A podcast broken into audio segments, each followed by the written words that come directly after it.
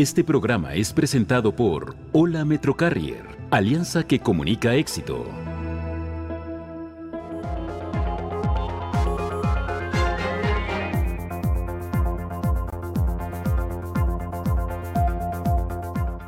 Denuncian fiestas clandestinas en las que se ofertan drogas ilegales a menores de edad. Mayoría de personas se sienten inseguras al salir a la calle. Situación es peor en las mujeres. Colima cuenta con ley de voluntad anticipada para personas en enfermedad terminal.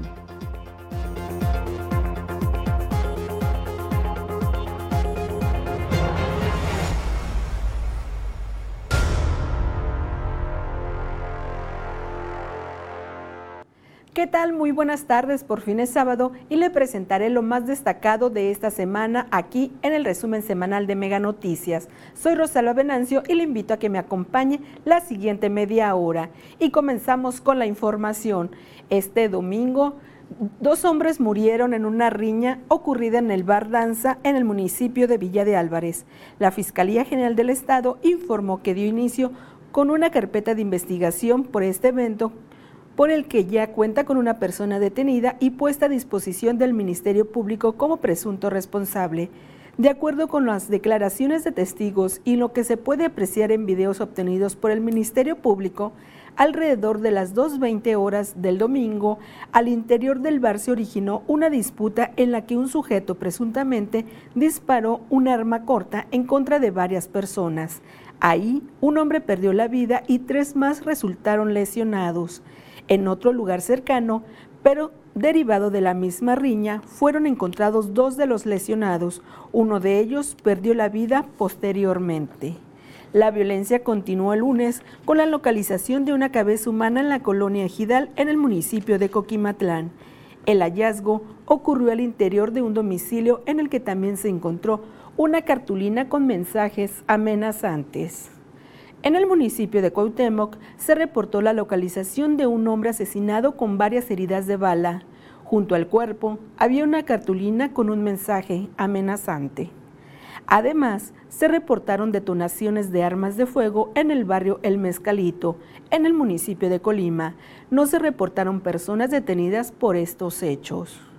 Por la noche, Hombres armados que se trasladaban a bordo de una motocicleta dispararon contra un joven de 20 años que se encontraba en la vía pública sobre la calle Gladiola en la población de Suchitlán, en Comala.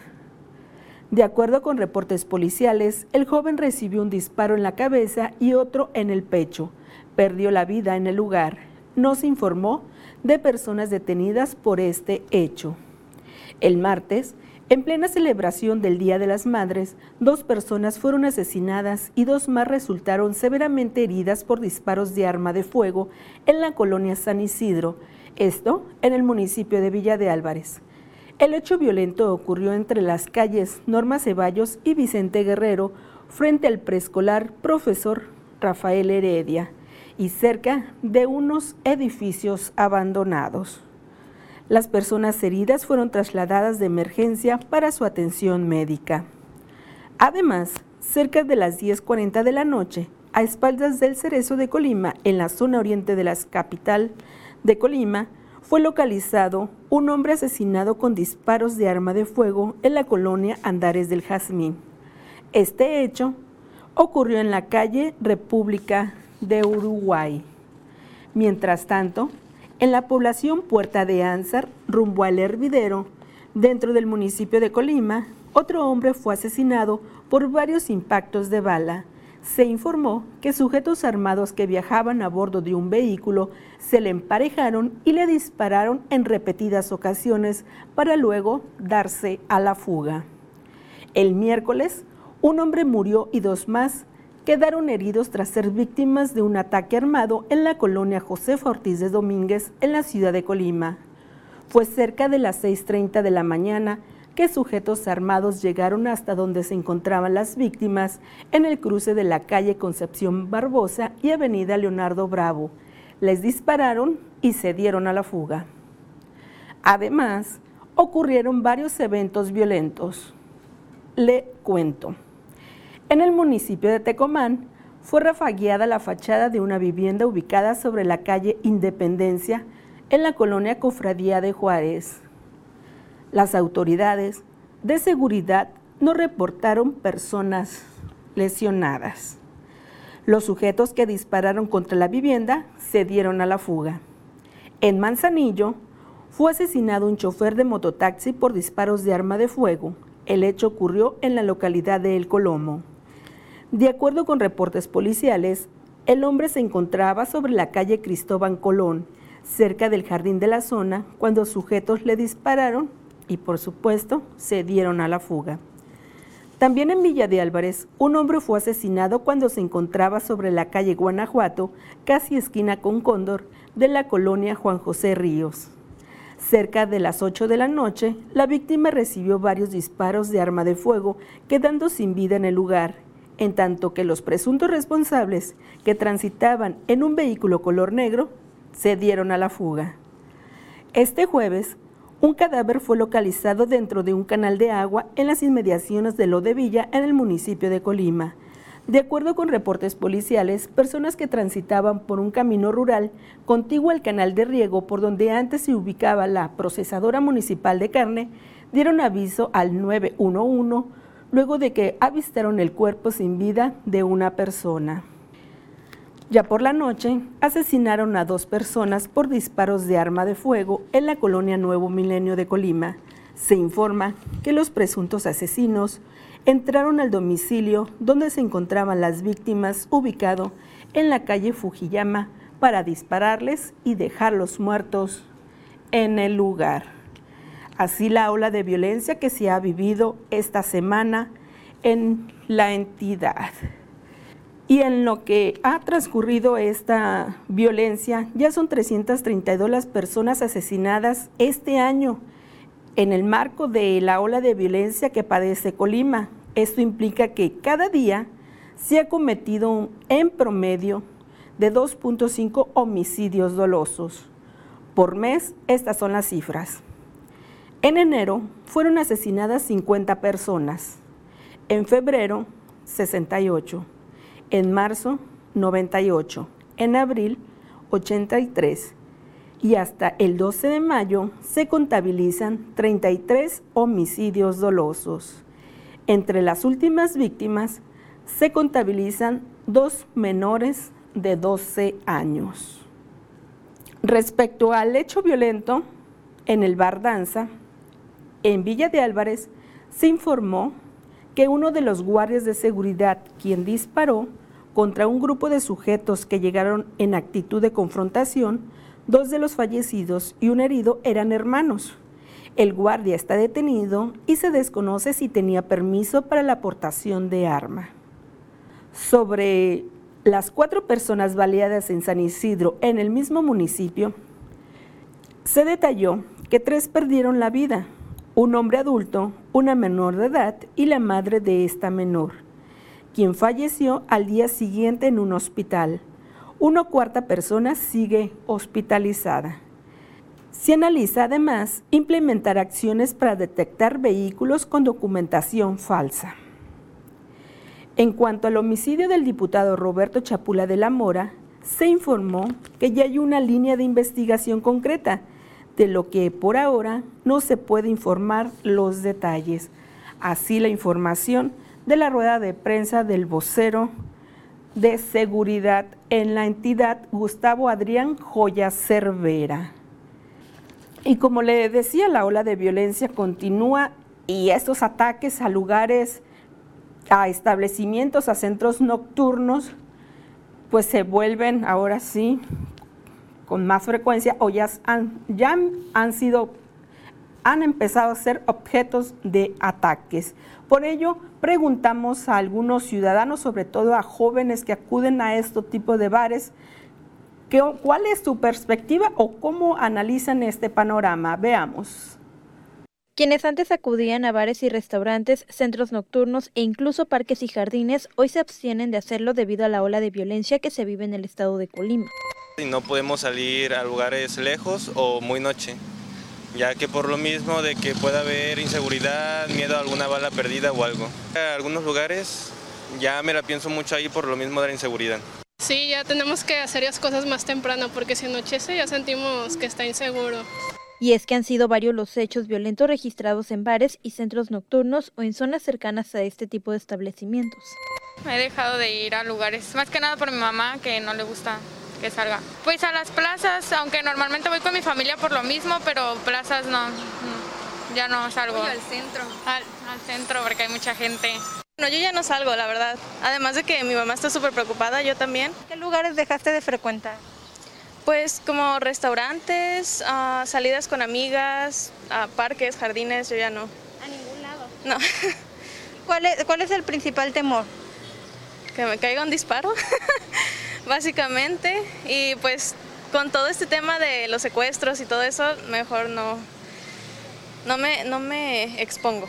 Apenas este fin de semana se registró una riña al interior de un centro nocturno en el municipio de Villa de Álvarez en la que dos personas fallecieron por ataque de arma de fuego y dos más resultaron lesionadas. Karina Solano, Mega Noticias.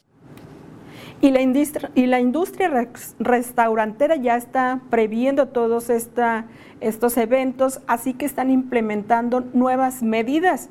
Mire, Manuel Pozos tiene los detalles. Ante los altos índices de violencia que se registran en la entidad, policías realizan recorridos aleatorios por bares y restaurantes de la capital para evitar situaciones de riesgo en los inmuebles. La Canirac en Colima señala que con ello se busca que los negocios operen con normalidad. Estamos implementando ahorita un programa que se llama Mi Negocio Seguro, para ver ciertos actos que se pudieran suscitar delictivos. Pues llegan los policías, preguntan, dan sus rondines y pues tener la, la, mayor parte del tiempo al negocio este, como que vigilado, ¿no? Esa es la principal estrategia y la, la principal punto de este tema que estamos marcando como mi negocio seguro.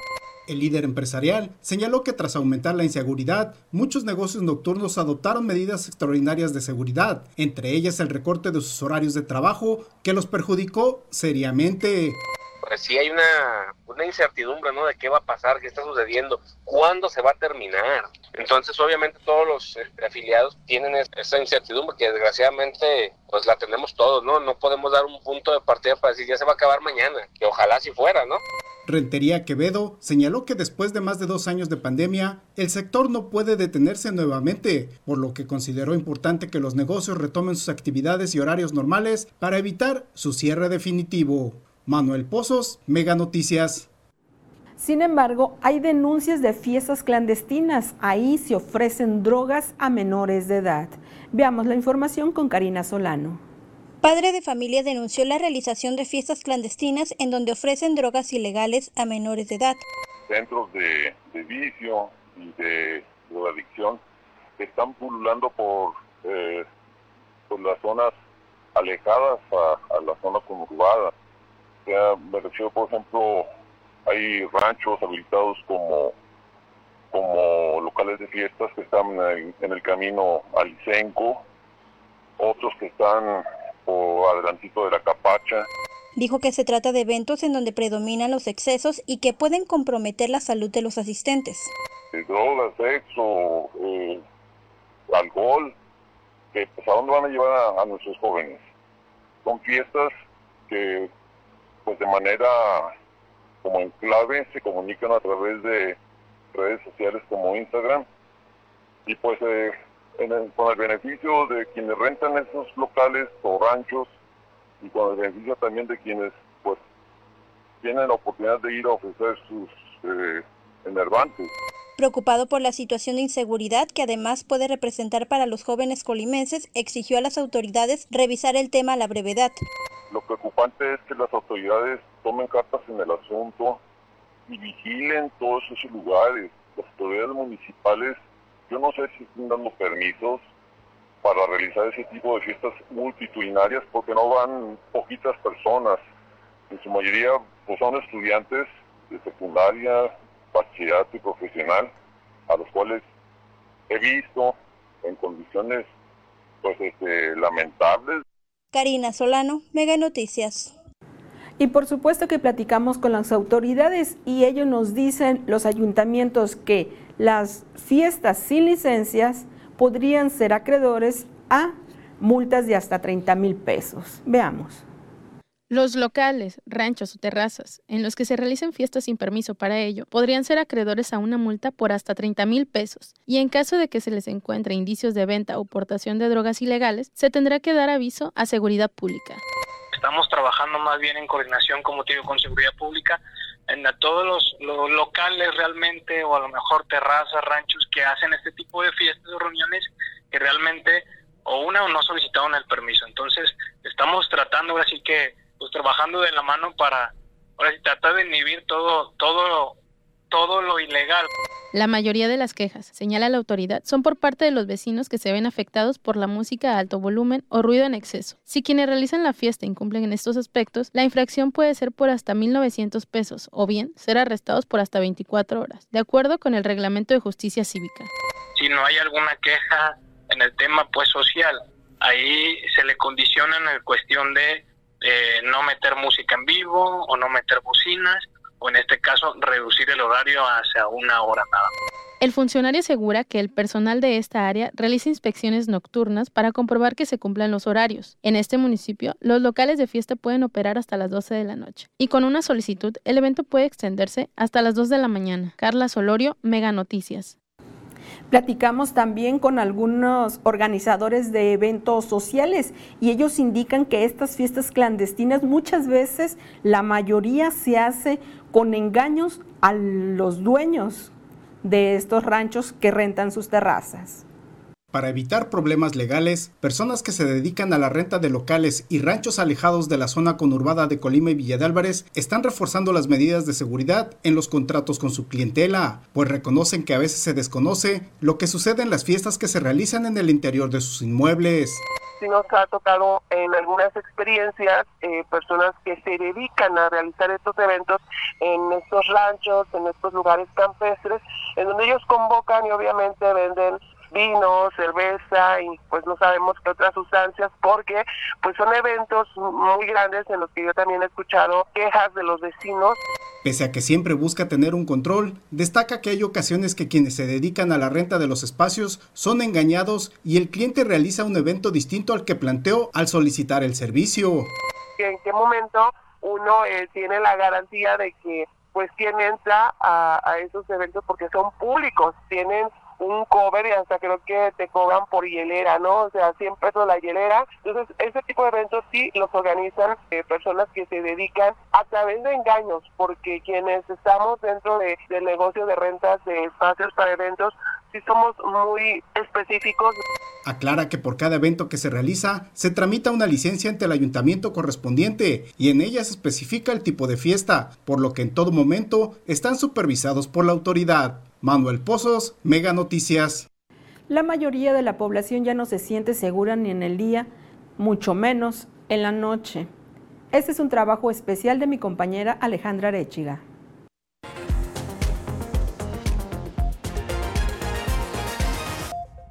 En un país donde cada día son asesinadas un promedio de 120 personas, salir a la calle de noche es un privilegio inaccesible para la mayoría.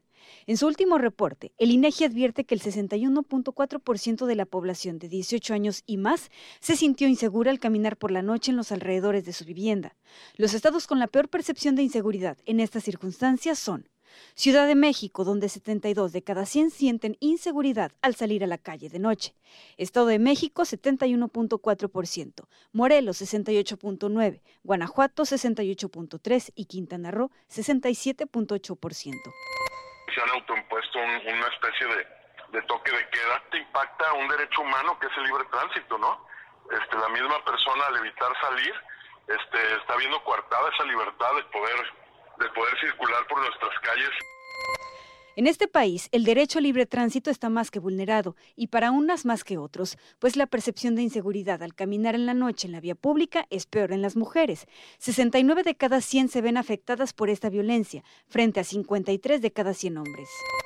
En el caso de las mujeres específicamente, aparte de, que puedan ser víctimas también de robo, pues se dan eh, las, las condiciones a veces para otro tipo de delitos este, como, como el abuso sexual o la, o la violación.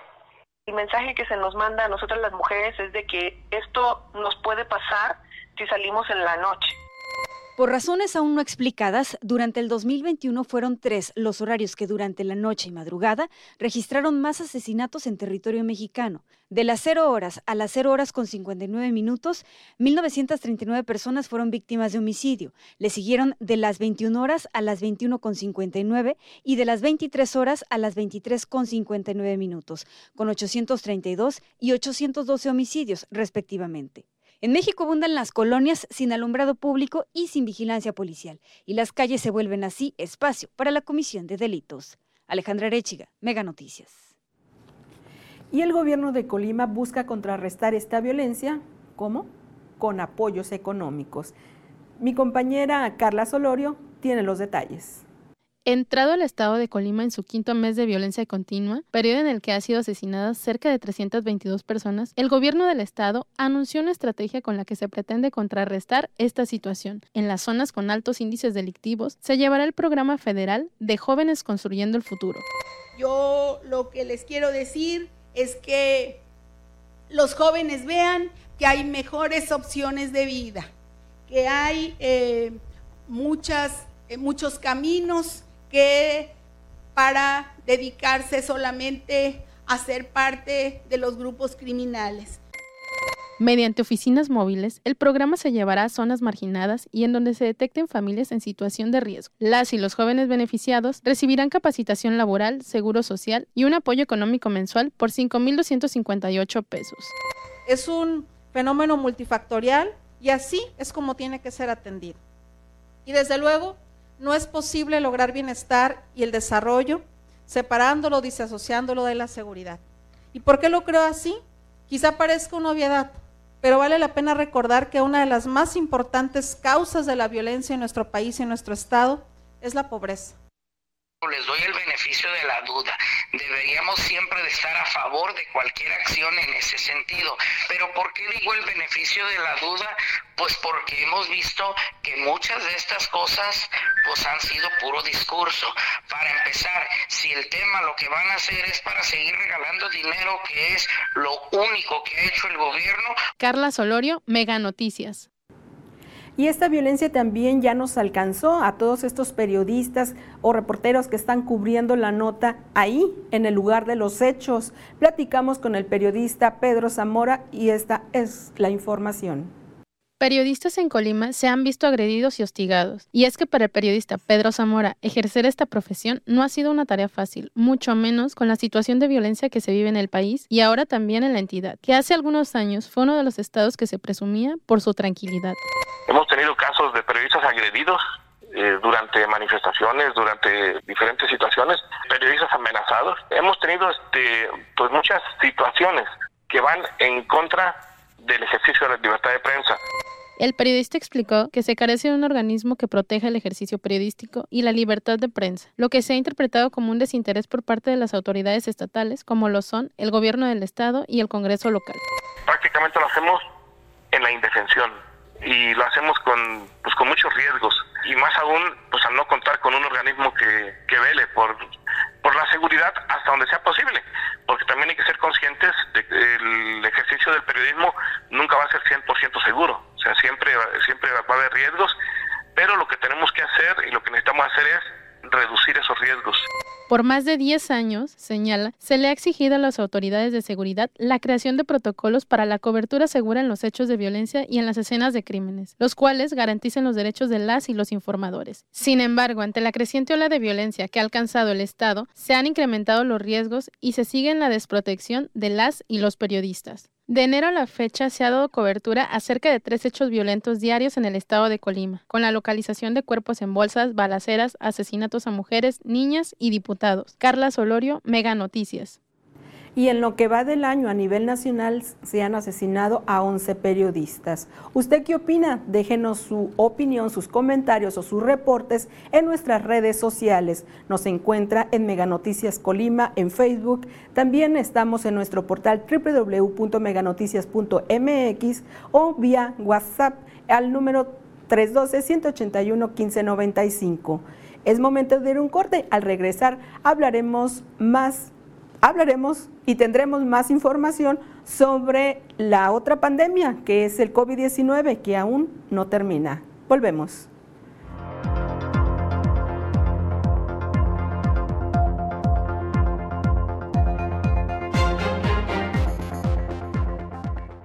Es hora de escribir una nueva historia, con nuevos protagonistas, héroes que se convertirán en leyenda. La nueva forma de vivir la UEFA Champions League. Solo en HBO Max. Fútbol al máximo.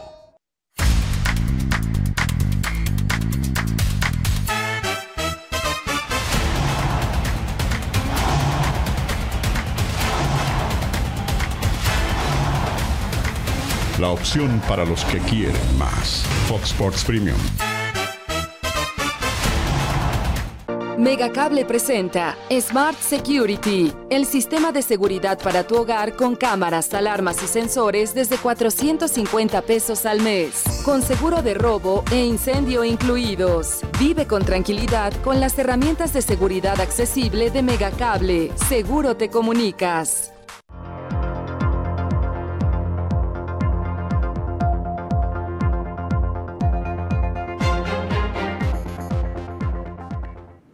Gracias por continuar con nosotros en su resumen semanal de Mega Noticias. Y de acuerdo a los indicadores de la Secretaría de Salud que reporta durante estas últimas semanas, va en aumento eh, la transmisión del virus de COVID-19. En el último periodo, la tasa de reproducción relativa al número de casos pasó de 1.04 a 1.13, mientras que la tasa de incidencia de casos activos estimados subió de 5.6 a 5.9. Ya hay incremento en tasa de transmisión y número de casos nuevos. Esto refiere que vamos otra vez al alza, por lo que se estima que es probable ascender en casos positivos. Mientras sigan los casos activos de COVID-19, la enfermedad sigue presente. No debemos olvidarlo. Los invito a continuar empleando sus medidas de mitigación e identificar estos ambientes de riesgo. Por ahora, siete municipios mantienen casos activos pero están en semáforo verde. Son 78 personas con la enfermedad activa en todo el estado, mientras que Comala, Cuauhtémoc, Coquimatlán no reportan casos. La dependencia pide poner atención al incremento de casos que se registra ya en los Estados Unidos. Tenemos que saber que el coronavirus está en una mutación constante y que algunas variantes al parecer desaparecen, dejando a su paso pequeñas olas otras sí provocan brotes grandes y todo esto nos hace ver que expertos dicen que una variante eh, se está propagando con más rapidez y es probable que en las próximas semanas se convierta entonces en la forma más dominante del virus en Estados Unidos. Pues así la situación, así que no hay, hay que bajar la guardia, hay que seguir manteniendo todas nuestras medidas de higiene. Y aquí en la entidad también hay una ley de voluntad anticipada y esta se da en un marco de todas estas enfermedades pues que son desgraciadamente incurables y crónicas degenerativas. Veamos la información con Carla Solorio.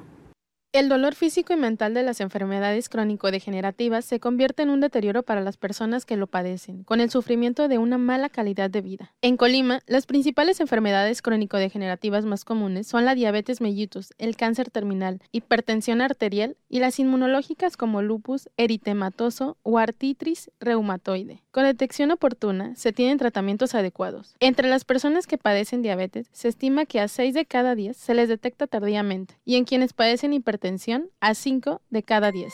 Cuando se detectan y se identifican a tiempo, aparece esa oportunidad, ¿verdad?, en el, en el paciente para tomar eh, y hacer uso de las herramientas comunes como son una buena alimentación, actividad física y obviamente un tratamiento adecuado.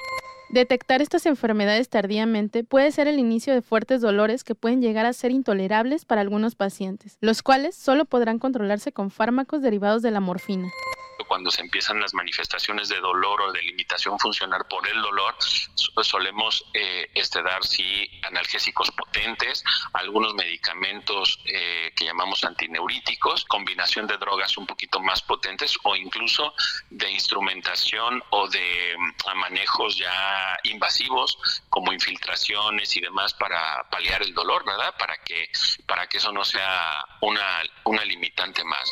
Quienes padecen enfermedades terminales, subraya el especialista, tienden a requerir desde apoyo emocional y hasta psiquiátrico, además de los cuidados paliativos como la rehabilitación, terapia física y esquemas nutricionales para disminuir el deterioro de los pacientes. Carla Solorio, Mega Noticias.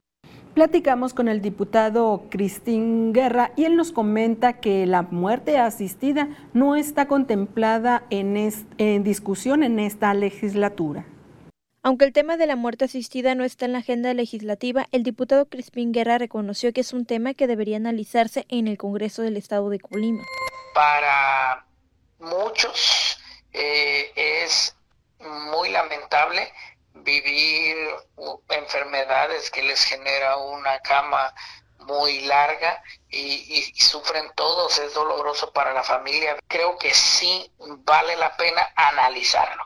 Sin embargo, se necesita información más técnica, números más concretos para ver realmente eh, cómo se resolver el tema y es que la discusión podría partir de la modificación que el Congreso local realizó al artículo 2 de la Constitución Política del Estado Libre y Soberano de Colima al cierre de 2021, el cual refería que el Estado protegerá y garantizará este derecho desde el momento de la concepción, haciendo referencia a que toda persona tiene derecho a la vida, mientras que ahora establece que el Estado protegerá y garantizará este derecho en condiciones de dignidad, el cual hace referencia a la despenalización del aborto. Lo que se debe de cuidar mucho es que no se preste para que esto se convierta realmente en una mala práctica. No lo había escuchado como agenda, creo que hay otras prioridades. Sin embargo, por los tiempos, yo creo que valdría la pena que la esta legislatura le entrara al menos al análisis del tema. Pero insisto, hay otras prioridades. Karina Solano, Mega Noticias. Desde el 2013, Colima cuenta con la ley de voluntad anticipada. Veamos de qué se trata en voz del abogado Abraham Méndez Palomares. En caso de una enfermedad terminal y si es deseo del paciente ya no prolongar más su agonía o sufrimiento, Colima cuenta desde el 2013 con la ley de voluntad anticipada, expresó Abraham Méndez Palomares, titular de la coordinación de abogados en la entidad. Puede ir ante un notario y ante el registro eh, estatal que es a través de la Secretaría de Salud, este, de la voluntad anticipada. Es muy clara, muy precisa la ley. Yo designo a Juan Pérez para que me represente en caso que yo ya no pueda voluntariamente decidir que ya me desconecten. Precisó que la legislación indica que es ante el notario donde debe asignarse el representante, así como a sucesores en caso de que éste falte, además de notificarse a las autoridades de salud y ser inscrito en el registro de voluntad anticipada. El médico, a través de la Secretaría de Salud, reporta, oiga, tenemos aquí gravemente enfermo a Abraham Méndez o sufrió un accidente, está descerebrado, vean si tiene voluntad anticipada. Entonces, tienen que revisar, por eso hay un registro estatal a través de la Secretaría de Salud. Hay un registro estatal y te dice cuándo, cómo y por qué lo van a desconectar, pero quien tiene que autorizar es su representante.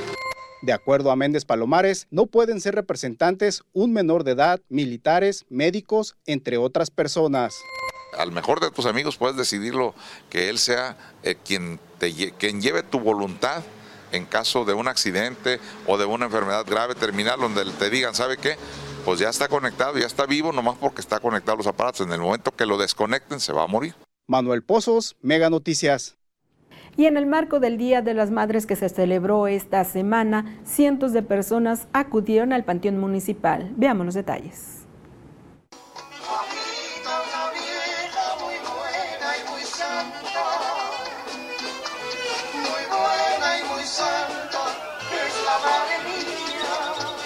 Con música de los Dandys, Los Panchos y de otros tríos, este día la señora María de los Ángeles acudió como cada año al Panteón de Colima a visitar a su mamá Zoila Gutiérrez García, así como a sus abuelas materna y paterna en este día tan especial. Ella fue madre y padre para nosotros porque desgraciadamente mi padre murió dejándonos a ocho de familia y el más grande tenía 16, el más chico tenía 2 y nos sacó a los 8. En el Día de las Madres, el Camposanto de la capital una vez más se llenó de alegría. Cuando barriendo y ando platicándoles. Esa costumbre tengo. Yo vengo y descargo aquí, salgo esos colores. Fue muy alegre, fue muy dura con nosotros, pero no tenemos nada que decir porque es nuestra madre. Mi mamá se dedicó al hogar y mi papá fue tapicero de autos. Don Raúl y su esposa también acudieron a limpiar la tumba de su mamá y a recordarla con mucho cariño. Nos da mucha alegría venir a visitarlos y a la vez pues nos da pues tristeza, pero pues año con año y seguido venimos a visitarlos a mi papá y a mi mamá. Niñas y niños, adultos y adultos mayores, así como las mascotas, acudieron por unos momentos para abrazar y convivir con el ser que les dio vida. Manuel Pozos, Mega Noticias. Con esta información llegamos al final del resumen semanal de Mega Noticias. Les recuerdo que nos puede sintonizar por el 1151 por HD. Hasta aquí la información. Que tenga un excelente fin de semana.